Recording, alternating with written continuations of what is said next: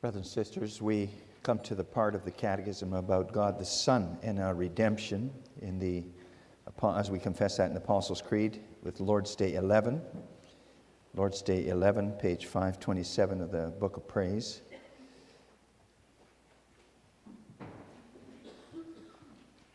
There we confess the, the following Why is the Son of God called Jesus? That is, Savior because he saves us from all our sins and because salvation is not to be sought or found in anyone else. Do those who seek their salvation or well being in saints in themselves or anywhere else also believe in the only Savior Jesus? No. Though they boast of him in words, they in fact deny the only Savior Jesus. For one of two things must be true either Jesus is not a complete Savior, or those who, by true faith, accept this Savior must find in him all that is necessary for their salvation. So far, our confession.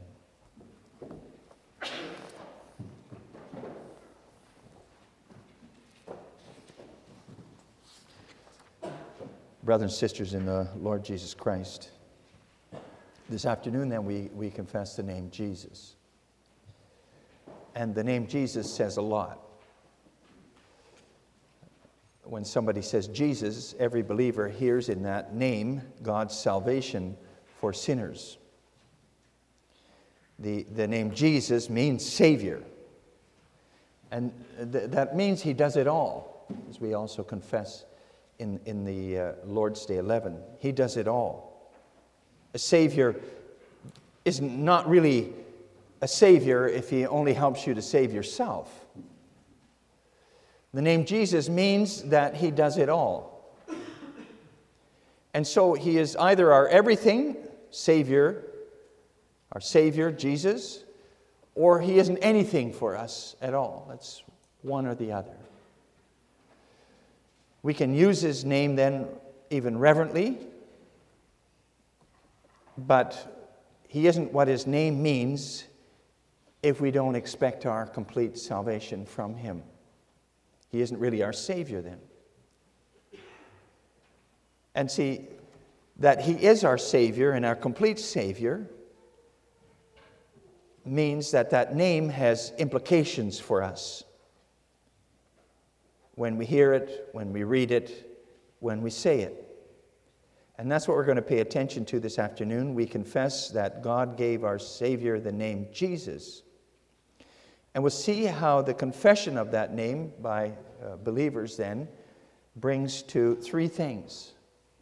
It brings them to humility in the first place, to praise in the second place, and in the third place, to proclamation.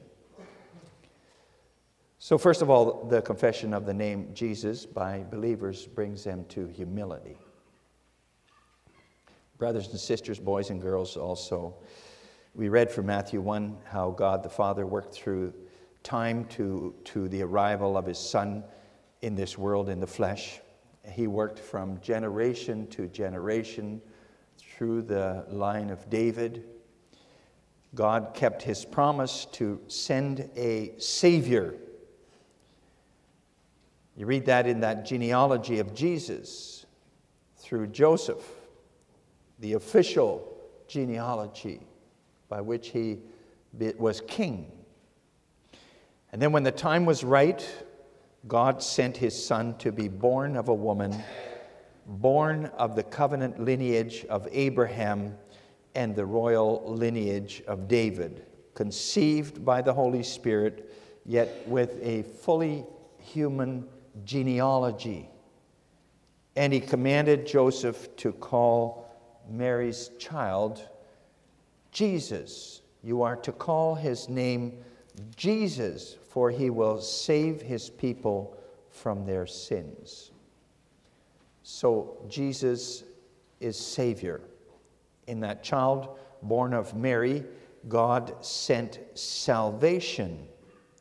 And so that's a wonderful name. I read somewhere that Martin Luther, the reformer, once said, If I were God, and mankind treated me the way it treated God, I would have kicked the whole world to pieces and started everything all over again. Luther said that to emphasize the wonder of God's mercy in Jesus, Savior. God the Father didn't give up on mankind after the fall, He came with a promise of salvation from sins for fallen people. He didn't throw creation and mankind aside like a disposable paper towel after you've hand, washed your hands in the washroom. No, he decided to save and restore creation, to renew all things, and hence to, to deal with sin. Worked throughout the ages to send his Son in the flesh for salvation. And therefore, he told Joseph, Name him Jesus, Savior. And when God says, Name him that, then he is what his name means Savior. And that's, that, that means Savior from sin. And that name should fill us with joy then. That name expresses God's infinite grace and mercy. Every time you hear that name, Jesus. At the same time, though, that name is very painful for us to confess, for believers to confess, because this name confronts us with our need for salvation. In other words, it confronts us with our fall, with our sins, our daily sins. The angel said to Joseph, You shall give the child of Mary the name Jesus because he will save his people from their sins. Nobody can rightly confess the name Jesus unless he also fully confesses his sins and sinfulness. You can talk all you want about Jesus, how sweet the name, and so on, but the name is not going to mean anything for you unless you also know your own sins and sinfulness before God. Because the name Jesus means Savior from sins. That's why the first point of the sermon is that the confession of the name Jesus brings to humility for believers. For unbelievers, of course, they don't want to know about their sins and they're not happy with that name. But for us, it brings to humility because this name reminds us of our sins, our condemnation because of sins. You've all become corrupt, says God in Scripture, and there is no one who does good. No, not one. And therefore, the only way things can be made right with me again is through my Son in the flesh, Jesus, Savior. So you see, the name Jesus means all of us, even the newly born, even the unborn, which the mothers still carry in their womb, are all corrupt in ourselves and condemnable before God in ourselves, deserving of eternal death. Unless we have a Savior, one who delivers us from our sins, saves us from our sins before God, we will all perish. So the name Jesus is a wonderful name to hear and to sing about, but it's a name that brings us shame if we think about it. It means we are sinners who need to be saved. It exposes us as people who are from conception already unable and unwilling to do good by ourselves. God had to send his own Son into this world, born of the Virgin Mary, in order to die, to suffer, and to die so that we could be saved from our sins.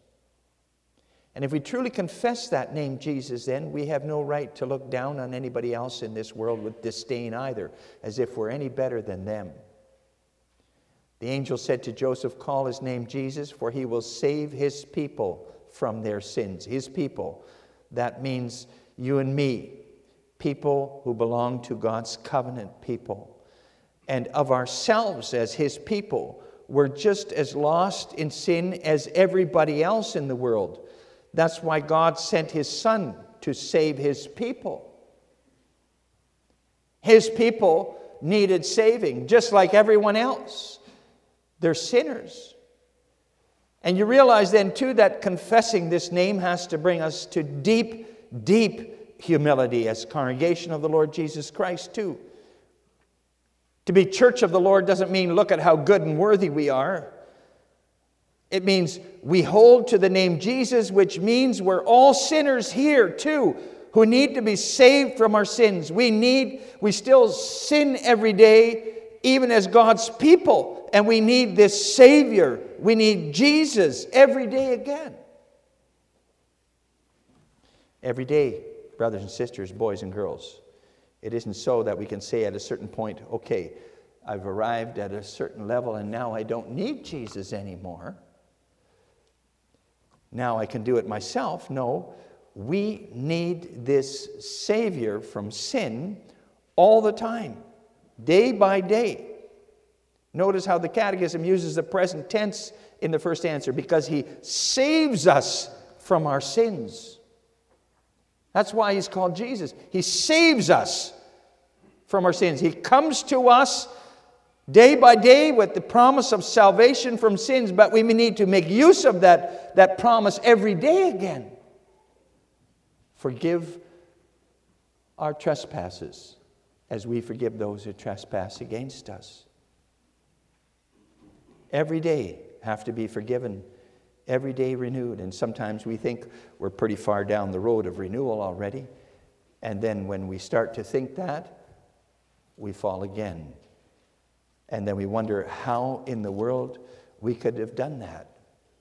How did I get to this? How could I think of that? And then we have to go back to Him again. Jesus Savior. That name humbles us. Again, all of us in the church of Jesus, let's not think also in the church, I'm better than that person over there or that person over there. I would never do what they did. The implication is then that I don't need Christ as much as that other person over there. And the opposite could be true too. We shouldn't think either, I wish I was as good as that person. I'll never be good enough to be God's child, to be forgiven. And the implication is then that you, you have to make yourself better outside of Jesus. Not the case. We all need Jesus equally, all of us. Savior from sin. Every one of us, every day again. Outside of Him, all of us are nothing but sinners. Outside of us, uh, outside of Him, all of us are condemnable. Every one of us, none better than the other. That's what we mean when we confess His name. All of us. It's humbling. That name, Jesus. Very humbling to realize that the name Jesus means you have to be saved. You need it just as much as everybody else. And that you can't do any good out of yourself. That you're even conceived and born in sin, wired for it, and therefore subject to condemnation out of yourself. A lot of people don't want to see themselves like that. They think they can still do something to save themselves from their sins and wrongs. And they talk about Jesus with reverence and joy. But in actual fact, as the Catechism says, though they boast of him in words, they in fact deny the only Savior. For one of two things must be true either Jesus is not a complete Savior, or those who by true faith accept this Savior must find in him all that is necessary for their salvation. You can talk about Jesus all you want, but if you're not completely dependent on him, on his salvation, as we confess in the Catechism, you don't have Jesus. You can say, Lord, Lord, but He doesn't know you. And you don't know Him if you don't also confess Him as the only Savior from your sins and sinfulness. Of course, the Catechism has in mind here the Church of Rome with its doctrine of good works and forgiveness, also through calling on saints But Lord's Day 11 wasn't written in the first place to expose the faults of Rome or other churches or sects which don't hold Jesus as a complete Savior from sin. This Lord's Day is primarily meant, is, is meant as a warning for, for those who subscribe to this catechism. You and me. And it warns us don't depend on yourselves or on anyone else in any way for any of your salvation, for your life. And we need that warning. We all do, right? It's not in our nature to want to live out of the complete grace of God and the forgiveness that there is in the name of Jesus. Martin Luther once stated there's a little, there's a little papist hiding in each one of us. By nature, we all want to give God a hand, even just a, well, maybe just a finger, even just for 1%. Forget it. There's nothing we can do to make ourselves acceptable to God by ourselves, to make it right with Him. There isn't a single thing for us to build our salvation on in ourselves. We, we have to seek it, as it says in our forms, completely outside of ourselves in Jesus, the only Savior from sins. He alone, He alone is the way, the truth, and the life. No one can come to the Father except through Him. He is the door, the gate, the only one. He is the resurrection and the life. There is no salvation to be sought or found anywhere else outside of Him. There is no future outside of giving yourself completely to Him and to what He has worked for sinners. Oh, there might seem to be a lot to enjoy outside of Jesus Christ. A lot of people don't bother with Jesus and they seem to have a good time. It's an illusion, an illusion. For only when you humbly seek your life outside of yourself in Him alone will there any, be any real life and peace and an eternal future for you. So the name Jesus humbles us. The name Jesus also brings praise, causes us to praise. That name, beloved, was actually a, a pretty common name at the time of Matthew 1. As you know, it's the Aramaic form of the name Joshua. Around the time of Jesus, they didn't speak Hebrew, but they spoke Aramaic. And Joshua was Jesus. And there were others in those days who were also named Jesus. In Colossians 4, Paul mentions a fellow evangelist who was called Jesus. And when Paul and Barnabas first came to Cyprus, they met a Jewish sorcerer in Paphos named Bar Jesus, and Bar means son of, son of Jesus. The man's father had the name Jesus. There were other Jesuses. But God gave Jesus this name, which was actually fairly common in those days. And that's an amazing thing because, after all, he's the Son of God, too. He was man, but at the same time, true God. And his Father in heaven named him. In John 14, he says, Anyone who has seen me has seen the Father. He is what his name is true God, the only Son of God, sent for our salvation by God the Father. As it says, Matthew 1, he is Emmanuel, which means God with us. If you lived in those days and you saw Jesus walking down the street, you could say, There goes Emmanuel, God with us. Yet God the Father did not tell Joseph to name Mary's child Emmanuel, Son of God. And you never read in the Bible that, that people would call him this Emmanuel. He never called himself Emmanuel. No, God gave him the common name Jesus. And why? In order to impress on us that the mighty God who saves really became true man, one of us. One of us in every respect, even in the name he received. His name says that he, he really became one of us to work our salvation. There's a Jesus there and one over there, and, and him too.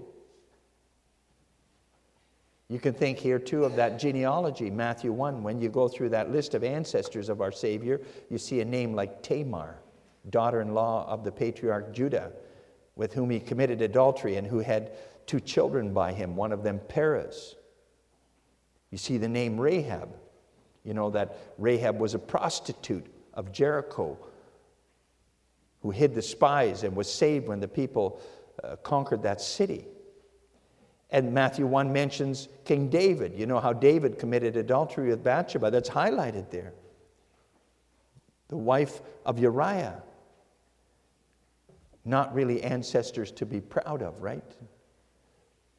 This is not what you were looking for when you were looking for your genealogy. I think we'd be more inclined to feel kind of ashamed of them, not the Lord Jesus. He had them listed here in Matthew 1. And he says with that, I came for people like that.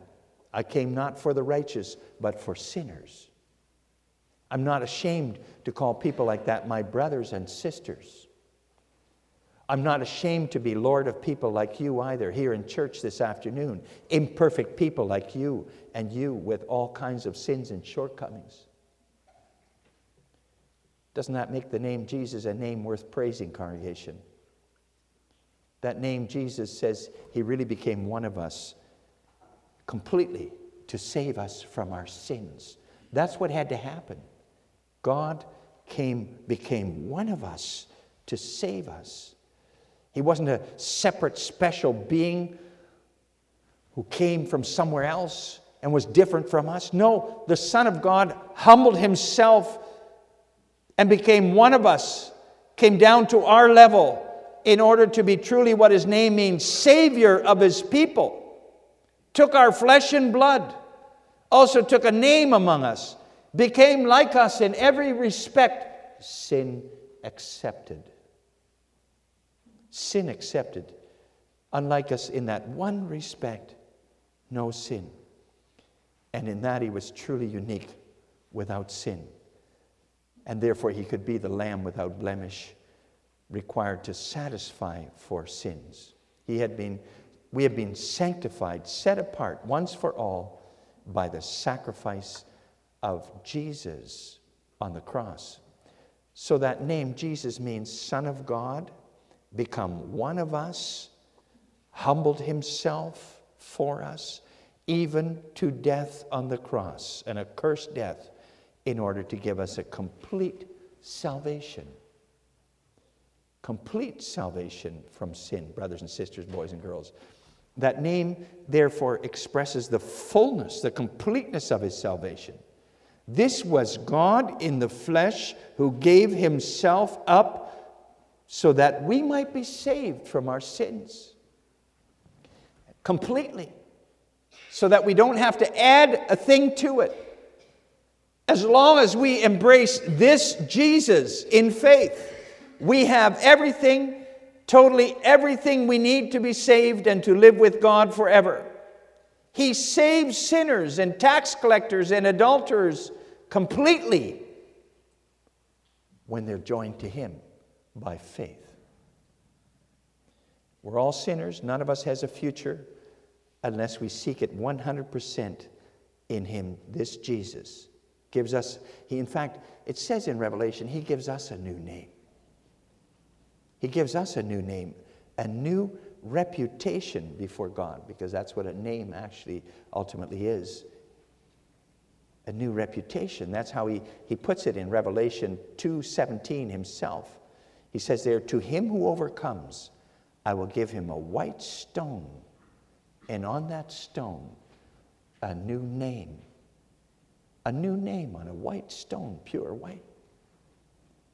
Most of us like our names. We have such imperfect names, though, when it comes down to it. Tarnished, tarnished with sin. Who doesn't have sin in his or her past? Who doesn't have sins which come back to haunt you sometimes? How could I? But the Lord Jesus promises that whoever believes in him, whoever overcomes him or herself and embraces Jesus in faith, he will give him a new name, a completely white and clean reputation before God. In fact, he will give us his name, his perfect righteousness and satisfaction, as if it were completely and fully our own, as if I had never had nor committed any sin my whole life long. Doesn't that make that name of Jesus worthy of praise with mouth and deed? Don't you just want to glorify Him every day then? And doesn't that make the Lord's Supper, too, meal of communion with Jesus, something to look forward every time again? And a baptism? So that that name brings to humility, it brings to praise, and it also brings to proclamation. That's the third thing. So many people nowadays think they can live without Jesus as the complete Savior. They think they can find their salvation and well being somewhere else, outside of Him, outside of His gospel, His will. But the name Jesus, Savior, means all or nothing. No salvation or well being can found, be found outside of Jesus Christ. Your salvation and life can be found in relationship with Him alone. A living relationship, personal relationship with Jesus. His resurrection from the dead shows that. There's no life to be sought outside of Jesus Christ. We need to embrace Him in faith, put our hope in Him, follow Him alone, give our life over to His Lordship every part of it. Nowadays, the political and economic and cultural life of our nation is being completely separated from God. You hear that in Quebec. All who work for the government have to be completely secular. Religion is for the ignorant.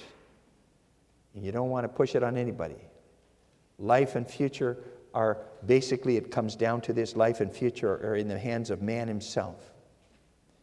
And then God gives man over to himself too. Then he's going to let him run after all kinds of futile ideas and endeavors. And then, even though man can accomplish amazing things and is able to exercise control over quite a bit of God's creation, in the end, he has to realize that he's only causing more and more problems. Every time he solves something, he creates more problems. Outwardly, there seems to be a lot of progress, then, for example, in technology and economy. But more and more difficulties, hardships, and fears are caused all the time, too. They pop up all over the place. You find the cure for one disease, and the medicine brings another one on the scene. You organize the economy in a certain way and you get the sudden fluctuation in the money market that scares everybody and brings stagnation. You change the law to prevent that crime, and a new crime develops somewhere else. People figure out another way to get what they want from others. The world which forsakes God and seeks its well being outside of Jesus is more and more given over to itself in the end. And then we see it all heading towards the destruction of Babylon, really. Man can't build, he'll never be able to build the new world order he's looking for. The better world he's trying to build out of himself isn't going to come about as, and history shows that, right? How many empires haven't there been who are just covered with sand now and lost? But the new world which Jesus Christ is bringing about is coming for certain. Because he dealt with the root of all problems, which is sin. He saves from sin.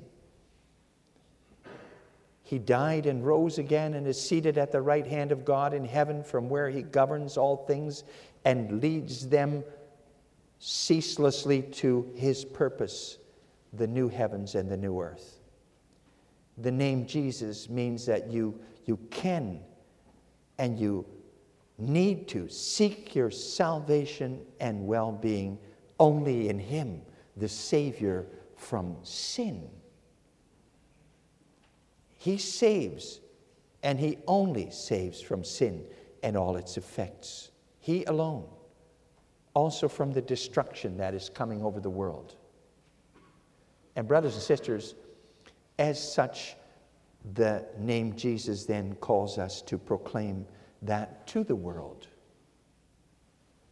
Think of what the Apostle Peter proclaimed to the crippled man at the temple gate in Acts 4 salvation is to be found in no one else, for there is no other name under heaven given among men by which we must be saved.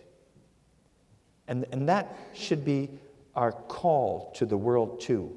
If we really confess the name Jesus saves us from our sins, if we proclaim that name Jesus from the heart, that name should stimulate us to call out to everybody. People, salvation and well being can't be found anywhere else than in Jesus, crucified, risen. Believe Him. Outside of Him, you have nothing. There is no hope. There is no future. No future for culture, politics, education, economy, labor. No future for life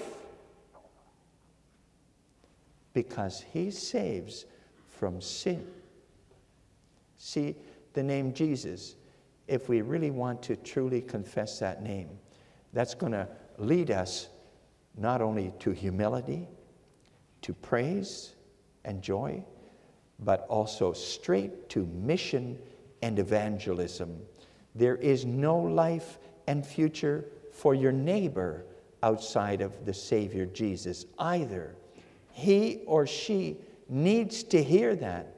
And we shouldn't be ashamed to let them hear it. We should want them to hear it. At least if that name is truly our joy and our hope.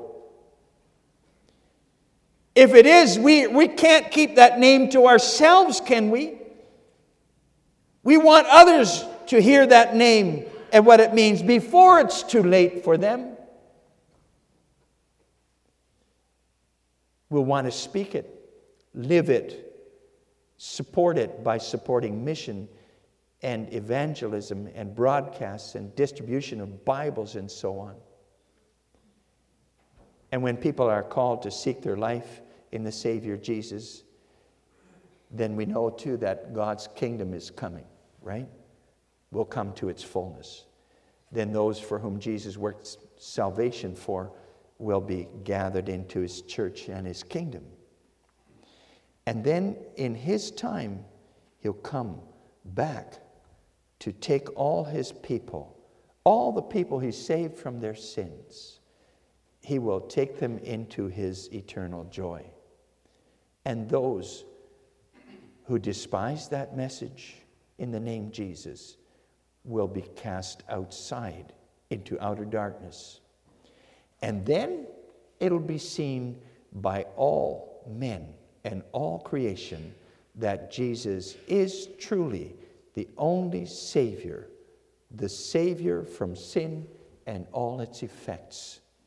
And then, as we sang about in, in that hymn, as it says in Philippians 2, at the name of Jesus, Every knee shall bow in heaven and on earth and under the earth, and every tongue confess that Jesus is Lord to the glory of God the Father. Amen.